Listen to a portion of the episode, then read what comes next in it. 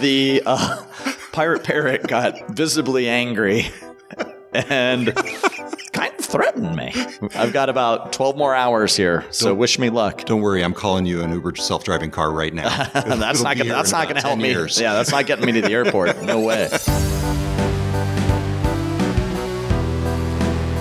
Hi, everybody, and welcome to the GeekWire podcast.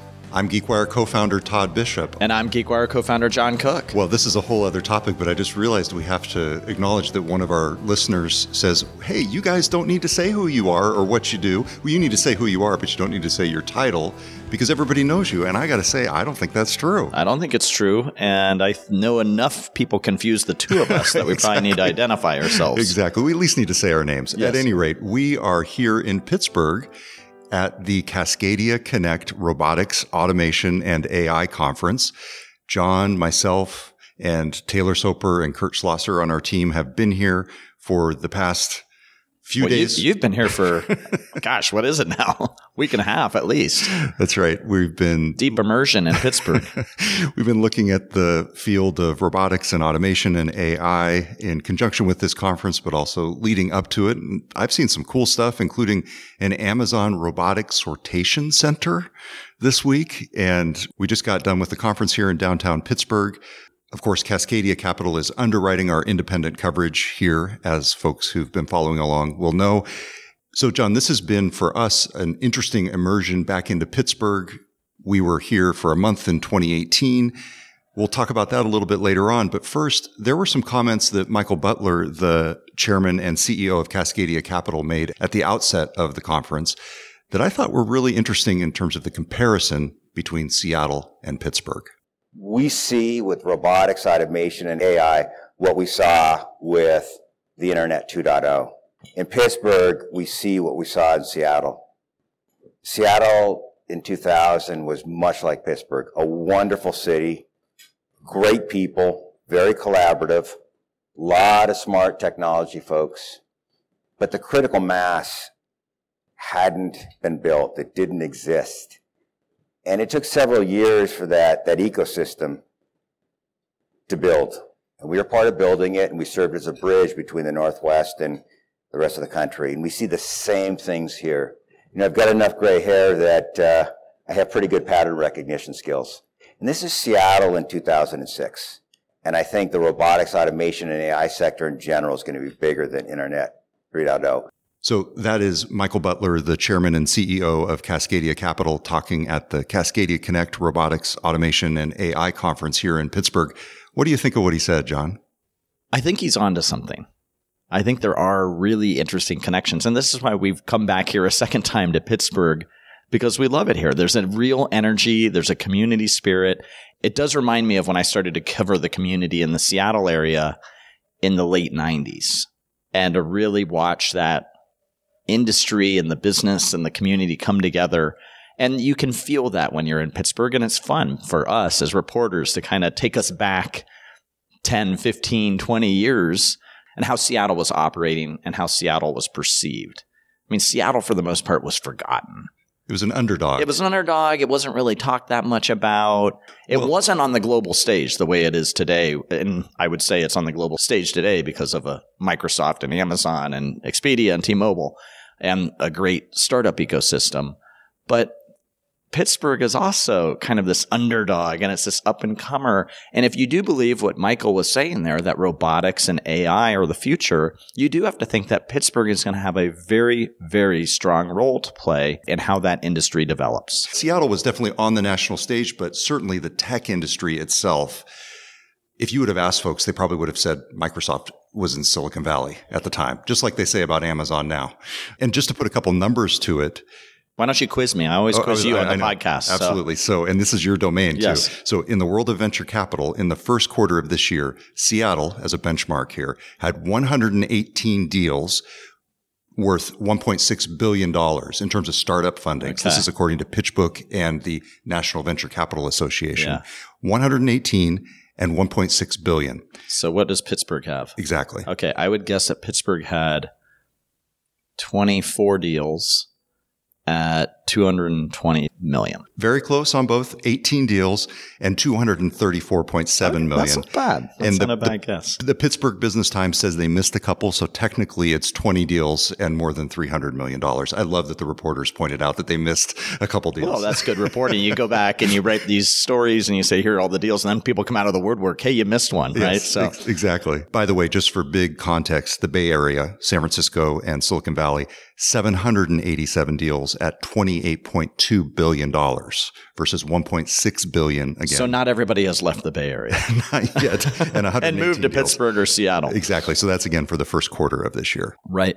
Well, the one thing that Michael said is that Pittsburgh reminds him of Seattle in like 2006 or so. Uh, it's kind of emerging, bubbling up industry. And I, I think the one difference, you know, and Todd, now we've spent some time here in Pittsburgh, is that Pittsburgh's anchor tenant, if you will, is not a corporation or industry. It's a university. It's Carnegie Mellon. Right. It's CMU, and they are the leaders in robotics and AI. And so it's a little bit of a different scene here that so much revolves around CMU versus, I would say, back in the 90s and into the early 2000s, it really was in Seattle, a Microsoft town. And Microsoft was a dominant tech behemoth. And a lot of that talent flowed out of Microsoft. And so that's one big differentiator here. You don't have a a Microsoft like company in Pittsburgh. And I think that's a weakness.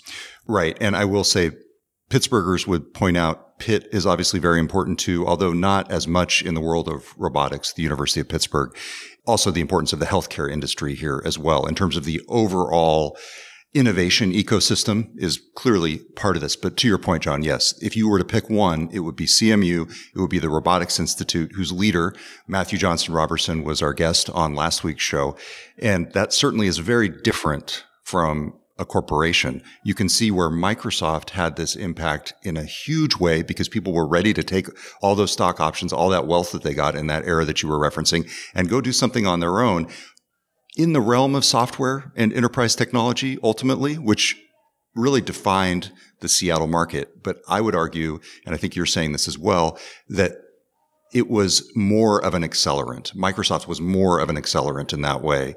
Just to give you some context, there are about 100 robotics commercial operations in Pittsburgh today. So it's quite a bit, but certainly it's not anywhere in the realm of the startup activity that you saw in Seattle as people left Microsoft and started their own companies. Yeah, Todd, you had an interesting comment in last week's podcast where you were talking about the combination of kind of the hardware, the robotics side of this with the software, where Seattle has a lot of expertise, the AI component, the software component, matching with the robotics and hardware side. The, bo- the body and the mind. the body and the mind. And like, where do you see that playing out after having listened to several of the sessions here? Do you see those worlds coming together more clearly that folks are now working in unison to try to actually build products where you do have that software and hardware component together to get true robotics and AI into working professions and industries? Yes, I do see that starting to happen based on what we saw here today. And I think the common thread is artificial intelligence. You have it running in software, in big enterprise systems, and you also have it being a key component, clearly, a fundamental component of robotics. And I think that is where the commonalities are between regions like Seattle that focus on software and those like Pittsburgh that focus on robotics. And to the extent that they can get on the same page, I think you'll see both the software and the robotics go faster. And that was really what I was trying to get at with that question for Matthew Johnson Roberson. Yeah, and I would say compared to four years ago when we were here in Pittsburgh, I do feel like the reality of robotics and AI is more within our grasp. And I know everything's further off than you think, but I think last time we were here and we took the self-driving autonomous vehicle Uber ride around and Taylor Soper and I were in that car and it was like this is not ready for prime time. You hit a pothole. we, I mean, we hit a pothole in the system basically went haywire and, and the driver who thank God was in the in the seat was able to take control. But it just spoke to the fact to me at that time, I was really kind of I didn't think I didn't see the future coming as quickly as a lot of people were talking about, especially at that time. But I would say coming out of this conference, there's one thing that's sticking with me. I think the necessity in 2022 for automation and robotics is so front and center in everything we're encountering in today's news cycle. I mean, what are the big issues we're facing? Supply chain. Supply chain issues And labor and labor shortage. shortage. And I must have heard those words a dozen or more times during the, during the conference and the various panels. And I think that positioning will help sell the case of robotics and AI going forward that this is a real problem that is now impacting people in pretty impactful ways. And so, you know, I think it's just going to be really interesting to see if the acceptance, because you know, the the main issue here before was everyone was like, "Oh, the AI and robotics is coming for our jobs, and it's going to create all these problems." And I think now, boy, it sure seems like it's hard to make the argument that uh, robotics is going to take all these jobs away when we can't even fill some basic needs. Uh, so I think that's a big change from what I'm seeing, um, and definitely heard that throughout the conference, and a greater acceptance amongst employees and certainly employers about doing robotics and AI versus oh, it's just a way to cost cut and remove people from the equation. I heard that over and over again. Definitely. I think the whole public perception of robotics and automation is changing. And I think you're seeing some of the entrepreneurs and the engineers here feel emboldened by that.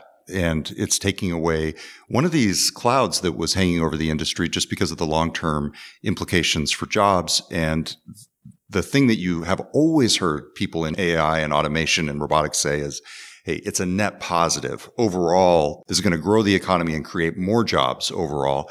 And it was always a little bit tough to swallow that. But now I think we can at least see that even if it does take some jobs away, some of the monotonous jobs or the dangerous jobs away, that's an okay thing because if you look at the unemployment rate right now, it's hard to argue that some robots wouldn't be a good thing. Right. I heard it over and over again. You know, this idea the dull, demeaning, dirty jobs. Let's hand those to the robots and you up level, upskill, upscale the uh, workers who can go on to do more impactful work in an organization.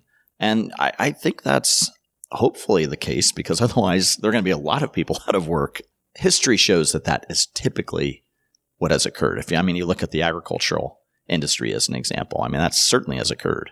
One of the folks that was here at the conference speaking was the president of TerraClear, which is a startup based in Washington state that basically has a rock picking robot that can pick rocks out of fields, which is yeah. Brent. Frei, the the founder of the company, who's a six foot seven former football player, no longer and farmer, who you know who went on to uh, create Onyx and Smartsheet. Uh, you know, he no longer has to go out in the field and pick up the boulders himself and throw them into the back of the pickup. He's got his robot to do it now. That's right. And Trevor Thompson, the president of TerraClear, was here uh, representing the company in a really fascinating panel on the future of agriculture and robotics. Yeah, Todd, you know that's a s- story close to my heart, starting on the ag beat back in Ohio. Did you start on the ag? Yeah, that was one of my areas uh, when I was a features reporter. I did a lot of ag reporting. I didn't know that. Yeah. Okay. Yeah. Very cool. Very cool. John, there was another commonality throughout much of what I heard over the past week and heard today at the conference, and that was Amazon. Let's talk about that coming up next. Technology moves fast. I need to move faster. WGU's competency based education puts me in control of how fast I move through my IT degree program. I can accelerate my program by applying what I already know to my courses and focusing on the things I need to learn. Earn a respected accredited degree that propels your career in the IT field. Learn more at wgu.edu backslash IT certs included.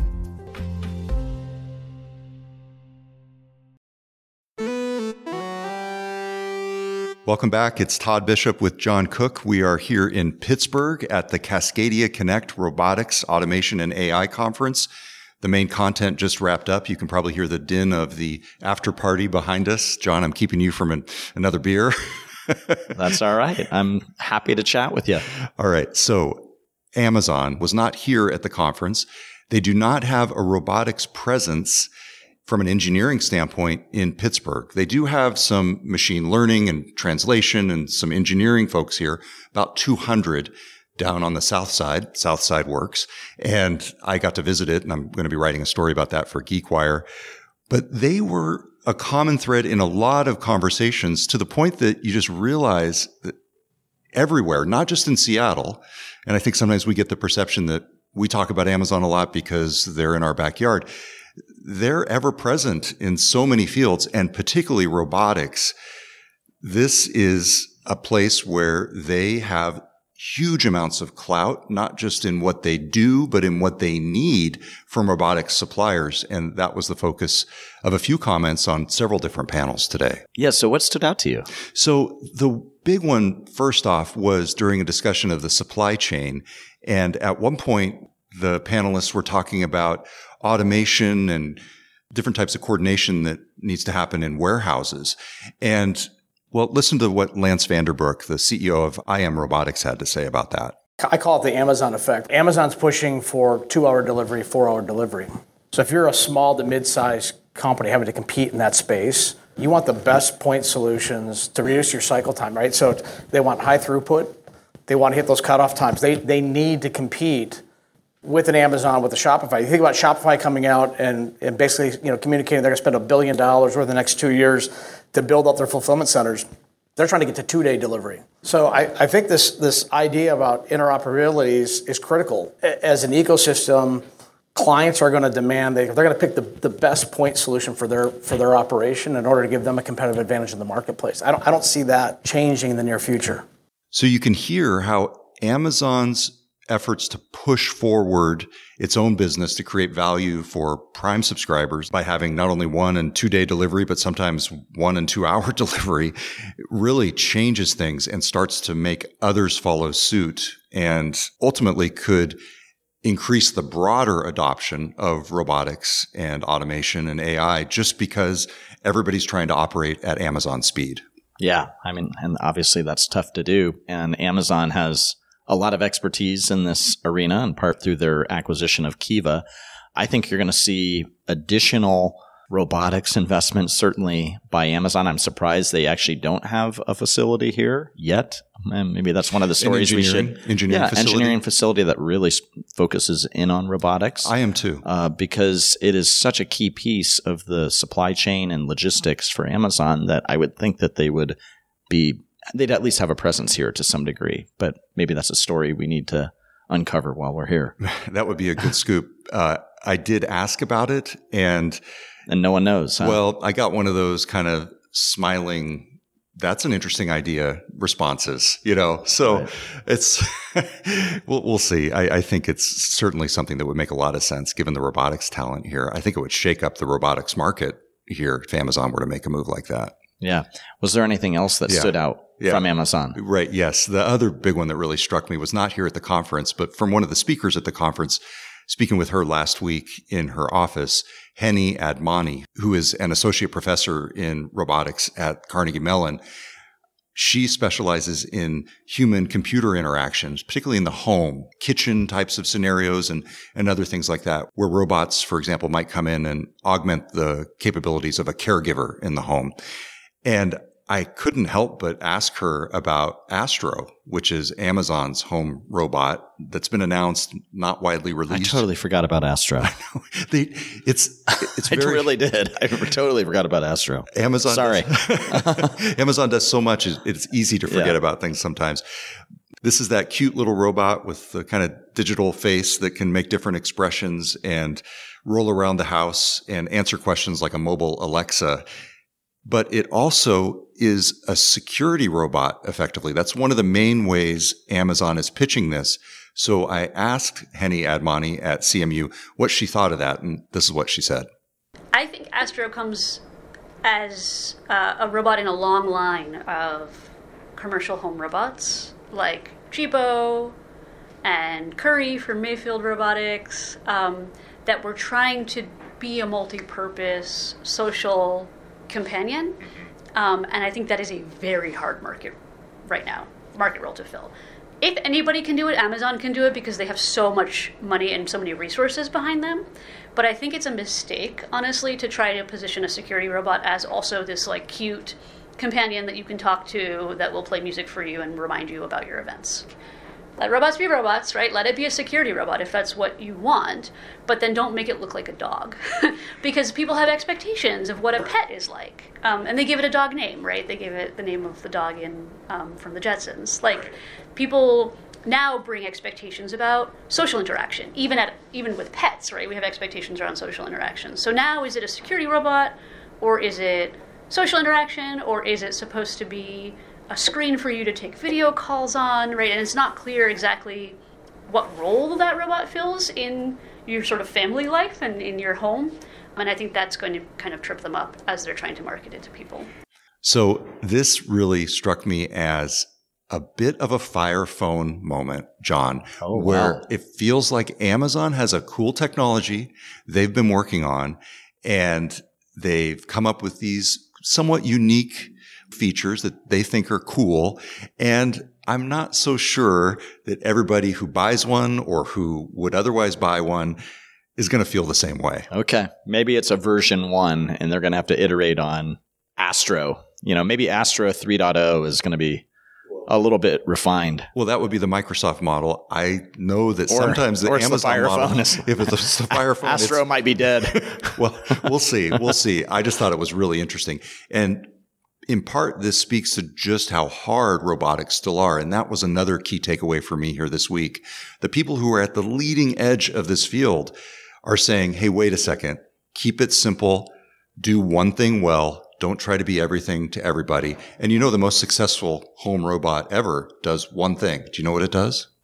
oh, it's the Roomba. It vacuums your floor. Yeah. And that's exactly the model that folks are saying. They- Right. That people who are making these kinds of consumer robots for the home should be thinking about mastering one application. We're not yet at the point where a true multi-use robot can succeed at all of the different things that companies might yeah, want it and I would argue that it's also going to take longer for robotics to penetrate the consumer market than it does the enterprise. Especially with the supply chain and the labor issues. It just I mean the business case is just so front and center for so many organizations right now versus you know uh, you know getting the automated Astro in my home or the Roomba. I just like I don't think it's as compelling a story. And those are massive markets that you can bring a lot of uh, productivity or efficiency to if you get those new systems put in place. So I think that's an area to watch. Which industries are going to go through this transformation? Some of our reporting here while we've been in Pittsburgh is is looking at autonomous vehicles, but not the consumer vehicle, not you and you know the two of us getting into a, a autonomous vehicle. It's trucking. You know, Peterbilt, which is part of PACCAR, a big heavy duty truck manufacturer, they have partnered with Aurora, which is one of the uh, autonomous vehicle companies based here in Pittsburgh, on uh, new vehicles. And I think they're supposed to be hitting the road in 2023, 24. And so that's an interesting development. But I, I see that taking root as an example of an enterprise application versus a consumer application much sooner. And of course, don't forget PACCAR based in Bellevue, Washington, right there in the Seattle area. All right. Once again, we are here at the Cascadia Connect Robotics, Automation and AI Conference in Pittsburgh. We were last here in 2018 and we always have some adventures and some fun experiences. And occasionally, John, you get into some arguments when we're here in I, Pittsburgh. I have some enemies here. So we'll talk about that coming up next.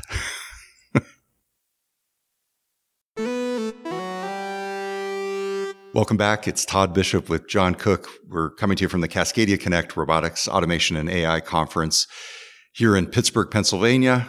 And we were last year in 2018 for a project that we called GeekWire HQ2. I will not give you the entire history on GeekWire HQ2 because it is exhaustive, but uh, suffice it to say, we were here for a month covering the tech scene. And we were at the Pittsburgh Penguins game. And you, for some reason that I can't remember anymore. Yeah, I don't think you were there, but uh, there was an altercation. No, I was there. Were you there for this when I was trying to Get a picture with Yeah, Iceberg. yeah. So Iceberg is the mascot of the Penguins, and uh, I thought it would be fun to have a picture with you know, in my GeekWire t-shirt with Iceberg. You know, I thought Iceberg would be welcoming to you know this out of town technology news news outlet. Yes, forty something, forty something, really craving to be on camera with Iceberg, but he he kind of blew me off and left a really bad taste in my mouth. Right, and so this has been a running joke over the years, and so this past week we were at a Pittsburgh Pirates game at PNC Park, beautiful park, very similar to T-Mobile Park in Seattle, although a little bit smaller, more intimate, and kind of a cool place to see a game one of our key contacts at Carnegie Mellon University thought it would be funny to get the Pittsburgh Pirates mascot, the pirate parrot, to stop by our seats. And John, you you did not know this, but it was obviously a, a, callback to what happened with Iceberg. I was set up. Yes, I was basically set up. And so here comes the pirate parrot and John, what did you, after getting a picture with the pirate parrot, tell the pirate parrot? I told the pirate parrot, you are much nicer than that jerk iceberg. now, we later learned, and I'm not going to go into great detail here and, and give away Pittsburgh secrets, but let's just say there is a tight bond between Iceberg and the pirate parrot that was un- I was unaware of, and the uh, pirate parrot got visibly angry and kind of threatened me. I, I, I, really, was, I think it was a threat. Yes. I mean, yes. So uh, if I remember correctly, there were multiple gestures. One was opening. Well, first off, the pirate parrot tried to kind of eat you with the pirate parrot's beaks. Right. I, I don't know the gender of the pirate parrot. no, parrot. Neither do I. So it's we can just say the pirate parrot tried to eat you with their beak, and then uh, walked started to walk away and then turned around and kind of opened the beak so you could see inside and was clearly upset and then did two things sort of pushed the eyes on the mascot costume forward so it was like i'm watching you you know yep. like and like it was terrifying and then stomped and i know that mascots have their shticks yeah. and their routines. I wasn't so sure that this was one. This this went over the edge, huh? Yeah. So I gotta get out of this town safely. I've got about 12 more hours here, so don't, wish me luck. Don't worry, I'm calling you an Uber self-driving car right now. that's not gonna, that's not going to help me. Years. Yeah, that's not getting me to the airport. No way. All right. Well, hey, this has been It's fun. been a really fun time. I mean, we love Pittsburgh. It's a great tech scene. Uh, the folks have this great Midwestern hospitality. I know people here don't like to consider themselves Midwest, but Pittsburgh's in this unique place at the cross section of a lot of different cultures. And we just have always had a great time here. The tech scene is vibrant and interesting. Uh, there are a number of companies that we've been covering while we're here. Any other takeaways, Todd, that you've noticed on Pittsburgh compared to your last visit? This is not nearly as fun as the pirate parrot story. No, sorry, that, that's but, fine. You know, on a serious Nothing note, is. on a serious note, you've got the Pittsburgh Robotics Network here that has really been revitalized since we were last here. And you can tell that there's a concerted effort to take Pittsburgh out of the realm of research and development in robotics and much further into the world of commercialization of the technology. And that to me is the big difference. Now, that's not to say there were not robotics startups before. There were many, uh, many of them spinning out of CMU, for example, but they are really trying to put some weight behind that effort and you can start to see it bearing fruit. Yeah, it's going to be interesting to watch. Hopefully, they'll have us back. I don't know. Iceberg, know. parrot, and all. Let's in find a few another more mascot. years. Let's find another mascot. That's to, right. Who the, the Steelers mascot? We'll, we can we can work on that. okay. that. Yeah. Yeah. all right. Thanks everybody for listening. Our podcast is produced and edited this week by me because thanks, Todd. Curt Milton, our normal producer and editor, is off, so I take responsibility for all audio glitches this time around, if there are any. Our theme music is by Daniel L.K. Caldwell. A big thanks to Cascadia Capital for underwriting our trip and our independent coverage of robotics and AI here in Pittsburgh over the past two weeks. Be sure to subscribe to our daily newsletter to catch all of our headlines. Until next time, I'm Todd Bishop. And I'm John Cook. See you in later. Thanks for listening to GeekWire.